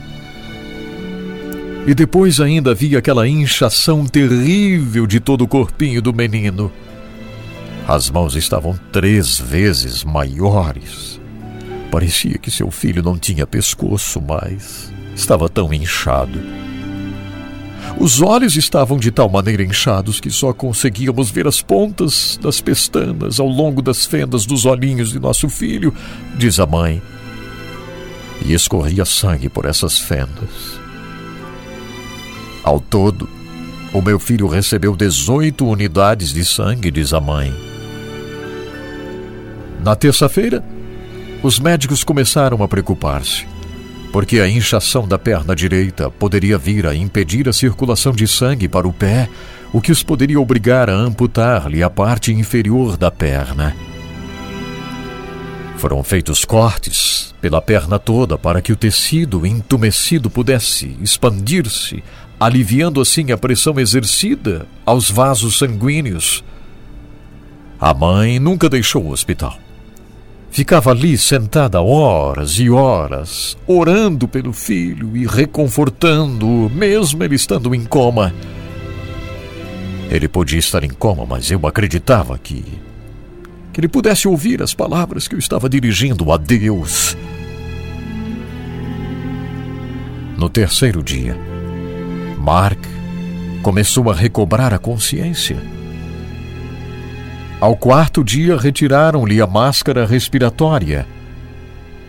Os médicos ficaram, por momentos, escutando com atenção o que Mark estava dizendo aos pais. Embora a voz dele estivesse rouca, ele estava falando algo. Sim, ele estava falando algo. Ele contou com impressionante clareza como tinha saltado uma vala e caído em cima de uma cascavel. O riso misturou-se com as lágrimas quando Mark disse que esperava que o pai não ficasse zangado com ele por ter sido tão descuidado. Para os médicos, essa lucidez que o menino estava apresentando já era um grande milagre. Significava que o cérebro de Mark não havia sido afetado. Nessa altura, os médicos e enfermeiros deixaram a cabeceira de Mark, que ficou só com os pais. A mãe, Debbie, acariciou a fronte inchada de seu filhinho Mark e pegou-lhe com suavidade a mão deformada. Com toda a calma, Mark falou então de um vulto de vestes brancas que lhe apareceu quando ele chegou à conclusão de que não conseguiria caminhar até a casa sozinho. Ele disse que esse tal vulto branco teria pegado-o no colo. Esse vulto branco, com ele no colo, atravessou toda a planície, subiu os degraus da casa e o colocou dentro de casa. Eu sei que foi Deus, mamãe, disse Mark. Eu sei que foi Deus. Foi ele que pegou-me no colo. Foi ele. Porque eu não conseguiria caminhar até a nossa casa. Foi ele que me pegou no colo. Ele tinha uma voz grave. Eu fiquei muito calmo, mamãe. Ele pegou em mim e me levou no colo o caminho todo. Disse que eu ia ficar doente, mas que não me preocupasse porque eu ia ficar bem. Depois, ele foi embora para o céu. A última coisa que me lembro foi de ter aberto a porta da nossa casa. Mark contou sua história com uma seriedade que impressionou profundamente a família, sabendo que o filho acabara de atravessar o Vale da Morte. Bob e Deb não duvidaram de uma só palavra. Sabiam com muita clareza que isso era o que tinha acontecido. Enquanto convalescia, o menino Mark e o pai continuaram a falar da experiência que ele tinha vivido. Concluíram que quando o pé de Mark tinha aterrado na parte central do corpo da cobra, ela reagira violentamente, enterrando as presas no pé do menino. Embora as cascavéis costumem afastar-se rapidamente depois de um golpe defensivo, é possível que suas presas tenham ficado fincadas no couro do sapato de Mark e que o movimento de mastigação fosse, na realidade, o esforço da cascavel para libertar-se. Aquele movimento pode ter injetado uma extraordinária quantidade de veneno no pé do menino, baseando-se, entre outros fatores, na dimensão das marcas dos dentes. Quase 4 centímetros depois da inchação ter diminuído, os peritos calculam que a cobra tivesse pelo menos quase 2 metros de comprimento. Quanto ao que se passou a seguir, bom, isso está além de qualquer explicação natural. Aquilo que Mark afirma ter acontecido nunca poderá vir a ser comprovado por uma outra pessoa. Mas o fato é que o menino conseguiu atravessar 140 metros de um terreno acidentado, subiu 13 degraus, abriu a porta de casa e entrou dentro de casa daquela forma. Não há dúvidas. Um anjo de Deus carregou o menino Mark no colo e o colocou dentro de casa para que pudesse receber socorro. O menino Mark recebeu inúmeras operações de transplante cutâneo, porque os médicos tiveram que reconstituir-lhe a pele da perna e do pé. O Dr. Nikon diz que o que ocorreu foi um verdadeiro milagre. Não há explicações. Os pais de Mark ficaram profundamente agradecidos a Deus, porque reconhecem que houve um milagre. Também se perguntam o que é feito do bondoso trabalhador rural haitiano que parou o carro para ajudá-los.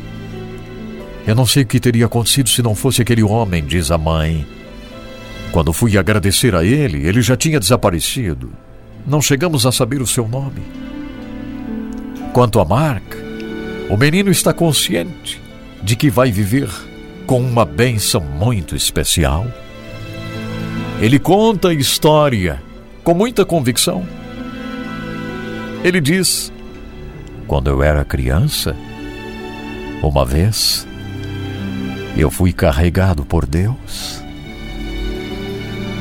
Mark diz isso para todas as pessoas. Conta sua história com uma alegria e sempre finaliza dizendo: quando eu era criança, uma vez eu fui carregado por Deus.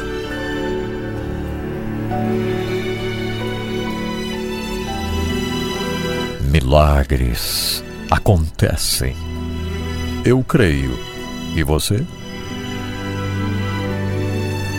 Foi os certos detalhes da vida. São histórias que retratam, verdadeiros milagres. Por isso elas estão aqui, nos certos detalhes da vida.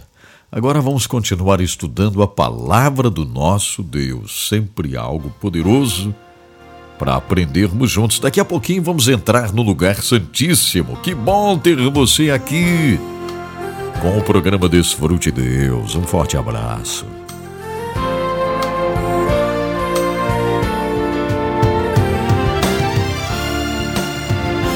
Deus tem planos para cumprir em nossas vidas.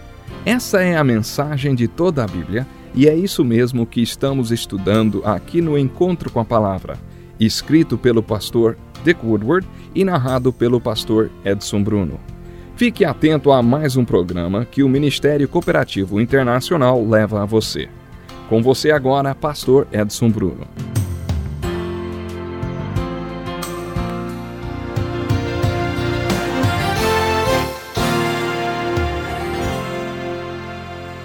Seja muito bem-vindo para mais um Encontro com a Palavra. É uma honra ter você como nosso ouvinte. Em nosso programa desenvolvemos um estudo panorâmico de todos os livros da Bíblia. Concluímos um breve estudo dos Evangelhos e hoje o assunto é o quinto livro do Novo Testamento, o livro de Atos dos Apóstolos. Acompanhe conosco. O livro de Atos começa como os Evangelhos terminaram, com a grande comissão de Jesus.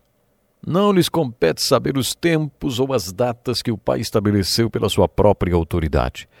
Mas receberão poder quando o Espírito Santo descer sobre vocês, e serão minhas testemunhas em Jerusalém, em toda a Judéia e Samaria e até os confins da terra.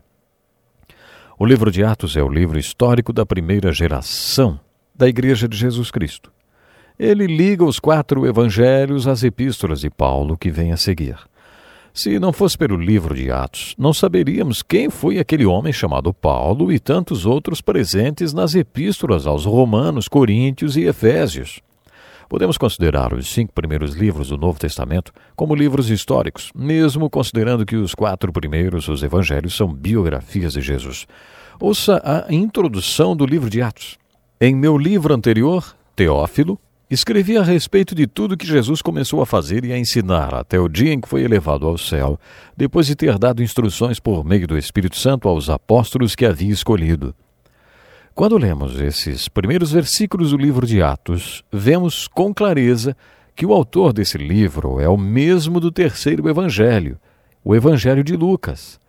O autor escreveu o livro de Atos para a mesma pessoa para quem escreveu o Evangelho de Lucas, um homem chamado Teófilo, nome que significa que ama a Deus. Sempre fiquei impressionado com o fato de que Lucas, nosso querido médico, tivesse tanta consideração por esse homem a ponto de escrever um evangelho inteiro para ele a fim de que fosse instruído em tudo que Lucas tinha lhe ensinado. Lucas foi um historiador detalhista, que buscou um entendimento completo de todas as coisas. Seu objetivo ao escrever o seu evangelho foi fazer um relato histórico de tudo que se referia a Jesus Cristo. Ao escrever o livro de Atos, ele tem o mesmo objetivo, relatar com precisão. No evangelho, ele escreveu sobre tudo que Jesus começou a fazer e a ensinar até sua ascensão. Este foi o enfoque de Lucas, o que Jesus fez e ensinou. Nessa ordem, Jesus foi primeiro um homem que fez e depois um professor. No livro de Atos, Lucas vai contar a Teófilo o que Jesus continuou a fazer depois de sua ascensão. Poderíamos chamar esse livro de os atos do Cristo ressurreto e não atos dos apóstolos. Esse título não foi Lucas quem deu, foram os tradutores que organizaram os livros do Novo Testamento. Eles deram esse nome porque cerca da metade do livro fala sobre o ministério do apóstolo Pedro e a outra metade sobre o ministério do apóstolo Paulo. Por isso o título, Atos dos Apóstolos. A partir do capítulo 2 poderíamos intitular o livro de Os Atos do Espírito Santo, porque estão aí relatados os atos do Espírito Santo através de apóstolos como Pedro, Paulo e outros. Mas adiante lemos sobre o dia do Pentecostes e sobre os sinais e maravilhas manifestados. Aí o título que cairia melhor seria Os Atos do Cristo Ressurreto. É Pedro quem fala. Israelitas, ouçam estas palavras. Jesus de Nazaré foi aprovado por Deus diante de vocês por meio de milagres, maravilhas e sinais que Deus fez entre vocês por intermédio dele, como vocês mesmos sabem. Este homem lhes foi entregue por propósito determinado e pré-conhecimento de Deus. E vocês, com a ajuda de homens perversos, o mataram pregando-o na cruz. Mas Deus o ressuscitou dos mortos. Concluímos que o melhor título para esse livro seria Os Atos do Cristo Ressurreto através dos Apóstolos. Nos primeiros versículos do livro de Atos, Lucas diz que fez um relato histórico no seu Evangelho sobre tudo o que Jesus começou a fazer até sua ascensão. Mas depois da ascensão de Jesus, Lucas afirmou, Jesus continuou a fazer e a ensinar através dos apóstolos. É importante notar que o livro de Atos não termina, ele apenas para. No capítulo 28, o apóstolo Paulo tinha finalmente chegado a Roma. Ele tinha uma obsessão por ir a Roma e por todos aqueles julgamentos. Seguindo a narrativa do livro, a chegada de Paulo a Roma seria o clímax da narrativa, mas o livro para. Uma das razões para isso ter acontecido pode ser a prisão daqueles que estavam escrevendo o livro, entre eles Lucas, que por isso não pôde terminar o livro. Outra razão pode ser a providência de Deus. O livro não acaba porque a história da igreja não acabou e nós ainda estamos escrevendo essa história. Estamos continuando o livro de Atos. Poderíamos chamar o momento que a igreja está vivendo de Atos, capítulo 29.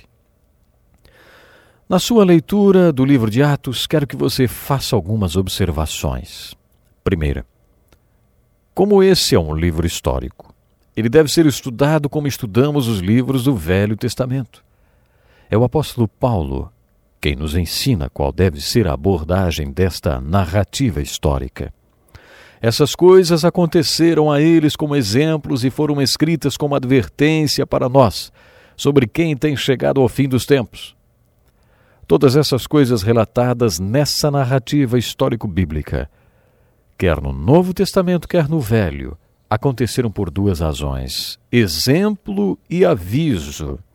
Por isso, enquanto você estiver lendo as narrativas históricas da Bíblia, busque os exemplos e os avisos nelas contidas. Você encontrará muitos. Outra coisa a ser observada é o propósito que foi dado à igreja. Esta é uma das primeiras coisas com que você se depara quando começa a ler o livro de Atos. Já lemos alguns desses versículos. Uma dessas passagens é a em que Jesus, encerrando seu ministério, fez a grande comissão. No final dos evangelhos de Mateus, Marcos, Lucas e João, todos eles registram esses acontecimentos. Mateus, em seu evangelho, registrou assim: Foi-me dada toda a autoridade nos céus e na terra. Portanto, vão e façam discípulos de todas as nações, batizando-os em nome do Pai, do Filho e do Espírito Santo, ensinando-os a obedecer a tudo o que lhes ordenei. E eu estarei sempre com vocês, até o fim dos tempos. O primeiro encontro de alguém dos apóstolos com Jesus, conforme o primeiro capítulo de João, foi bem pragmático. Você se lembra? Jesus voltou-se para eles e perguntou: O que vocês querem? E eles responderam com uma pergunta: Rabi, onde estás hospedado? Jesus respondeu: Venham e verão. E aí eles foram e viram e passaram aquele dia com ele. O relato continua dizendo que eles viveram com ele e morreram por ele por causa do que viram quando se comprometeram a ir e ver. Depois que eles decidiram ir e ver onde Jesus vivia, eles viveram com ele durante 3 anos. Jesus, além de ensiná-los, também ordenou que eles observassem algumas coisas. No final daqueles 3 anos, Jesus disse: "Vão e façam discípulos de todas as nações, batizando-os em nome do Pai, do Filho e do Espírito Santo, ensinando-os a obedecer a tudo que eu lhes ordenei." O 5º livro histórico do Novo Testamento começa exatamente como terminam os 4 evangelhos, com a grande comissão. Sabemos que esta é a grande comissão de Jesus. Jesus deu vários mandamentos, por isso chamamos de grande comissão ou grande mandamento. O livro de Atos é uma ilustração da comissão de Jesus e um registro de como os apóstolos obedeceram o ID de Jesus. Eles foram a todas as nações, fizeram discípulos, batizaram aqueles discípulos e os ensinaram. Na grande comissão existe uma ordem: vão e façam discípulos. As outras partes da grande comissão são batizando e ensinando. Então, a grande comissão consiste em ir, fazer discípulos ou pregar, batizar e ensinar. É exatamente isso que acontece no livro de Atos. Os apóstolos fizeram discípulos. Eles fizeram discípulos indo, batizando e ensinando. Mas o imperativo, a ordem dada à igreja foi: façam discípulos. Alguns teólogos afirmam que a grande comissão é o estatuto da igreja. E como qualquer outra organização, a igreja deve cumprir os termos deste estatuto para que continue a existir. Agora que vamos estudar a história da igreja, observe que ela recebeu um propósito logo no seu início, a grande comissão, que é o seu estatuto. Observe também que foi dada uma promessa à igreja. No primeiro capítulo de Atos, Lucas conta que antes de ascender ao céu, Jesus deixou mandamentos com seus apóstolos, não apenas um, mas vários mandamentos. Além da grande comissão, Jesus também ordenou: não saiam de Jerusalém, mas esperem pela promessa de meu Pai, da qual lhes falei. Os chineses dizem que uma jornada de 1.000 quilômetros começa com o primeiro passo. Depois de ordenar o início da marcha, Jesus lhes disse: não tomem o próximo passo até que recebam poder do Espírito Santo sobre vocês. Esperem pelo cumprimento da promessa do Espírito Santo. Jesus se referiu ao poder do Espírito Santo como a promessa do Pai. Jesus tinha dado esta promessa durante a última ceia. Jesus prometeu que mandaria o Espírito Santo e agora lemos que ele disse: esperem até que a promessa seja cumprida. Temos aqui mais uma ilustração. As Escrituras têm muito a nos dizer sobre esperar no Senhor. Lemos sobre isso no Velho Testamento. Espere no Senhor. É necessário ter mais fé para esperar do que para qualquer outra coisa, principalmente se você for como eu. Quando decido que quero alguma coisa, quero para ontem e do meu jeito. Não gosto de ter que esperar. É preciso fé para esperar, mas às vezes Deus nos fala: espere, espere. Há uma passagem do Velho Testamento, uma das minhas preferidas, que diz: por que você reclama, ó Jacó? E por que se queixa, ó Israel? O Senhor não se interessa pela minha situação, meu Deus não considera minha causa. Será que você não sabe, nunca ouviu falar? O Senhor é o Deus eterno, Criador de toda a terra. Ele não se cansa nem fica exausto, sua sabedoria é insondável. Ele fortalece o cansado e dá grande vigor ao que está sem forças. Até os jovens se cansam e ficam exaustos, e os moços tropeçam e caem. Mas aqueles que esperam no Senhor renovam as suas forças, voam alto como águias, correm e não ficam exaustos, andam e não se cansam. Nesse texto de Isaías, capítulo 40, Deus presenteia o seu povo com uma palavra preciosa sobre fé. Eu gostaria que você se programasse para estar conosco no próximo programa. Temos muito que aprender. Até lá! Louvamos a Deus pela vida do Dr. Dick Woodward e pastor Edson Bruno. Escreva para o Encontro com a Palavra, Caixa Postal 2011, CEP 89201-970, Joinville, Santa Catarina. Ou Encontro com a Palavra, @desfrutedeus.com. Até o nosso próximo programa. Que Deus lhe abençoe.